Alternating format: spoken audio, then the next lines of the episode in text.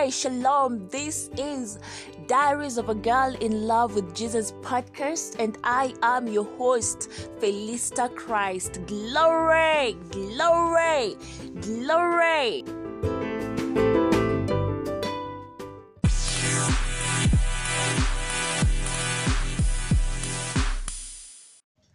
Our topic today is the danger of ignorance, and we're reading from Matthew twenty-two, verse twenty-nine.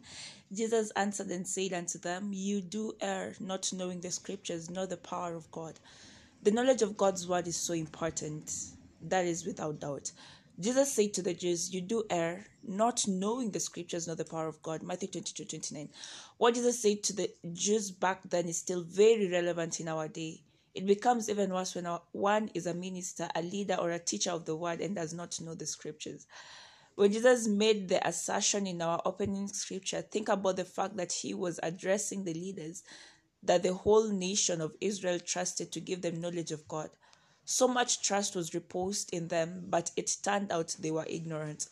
The same leaders of the Jews were the ones who ignorantly condemned Jesus Christ. They called the Lord all derogatory ta- names and discouraged the people from believing in him. They condemned him to death, and before their very eyes, Jesus was reviled, insulted, assaulted, and crucified. They called Jesus a deceiver, but they were the ones deceiving and being deceived because they did not know the Scriptures. No wonder Paul, in one of his writings, said, "The experts of our day haven't a clue about what this eternal plan is.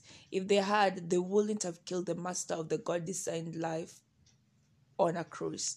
That is First Corinthians two eight, Message version. Paul had his share of these malicious attacks fomented by the Jewish leaders. On one occasion, he and his colleagues were in Thessalonica to preach.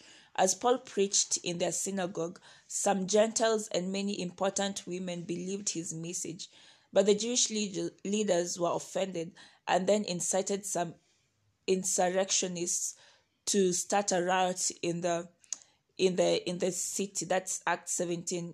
Insurrectionists uh, is another word for rebels.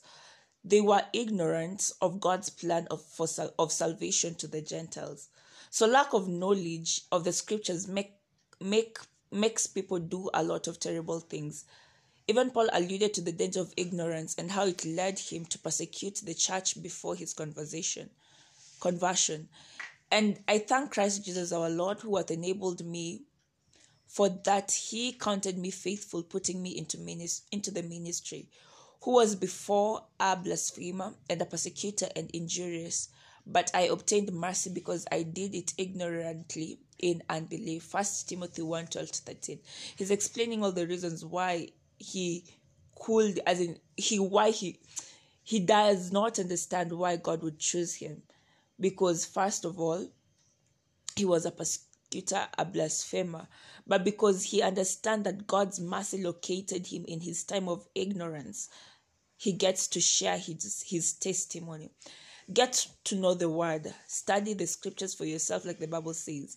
Study to show thyself approved unto God, a workman that needeth not to be ashamed, rightly dividing the word of truth. Second Timothy two fifteen.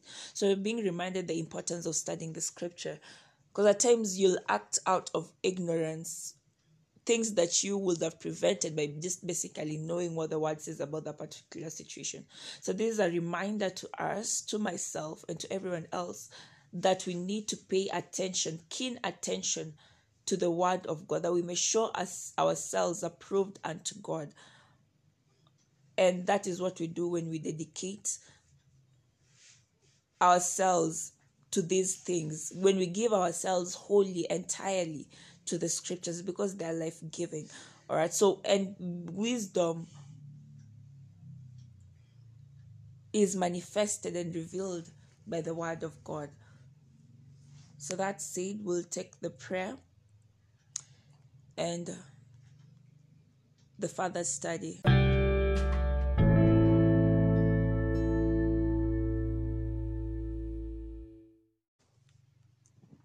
All right. We will take the prayer together. Mm-hmm. Dear Father, by your word you lead and guide me into the destiny you planned for me.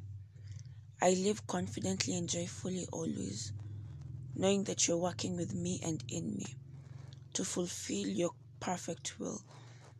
As I study the Scriptures, the eyes of my understanding are enlightened to know you more, in Jesus' name.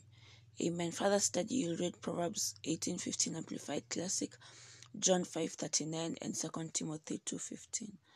Shalom. God bless you. I'll see you again tomorrow for hashtag Wake Up with Diaries of a Girl in Love with Jesus. Shalom. All right, so repeat this after me.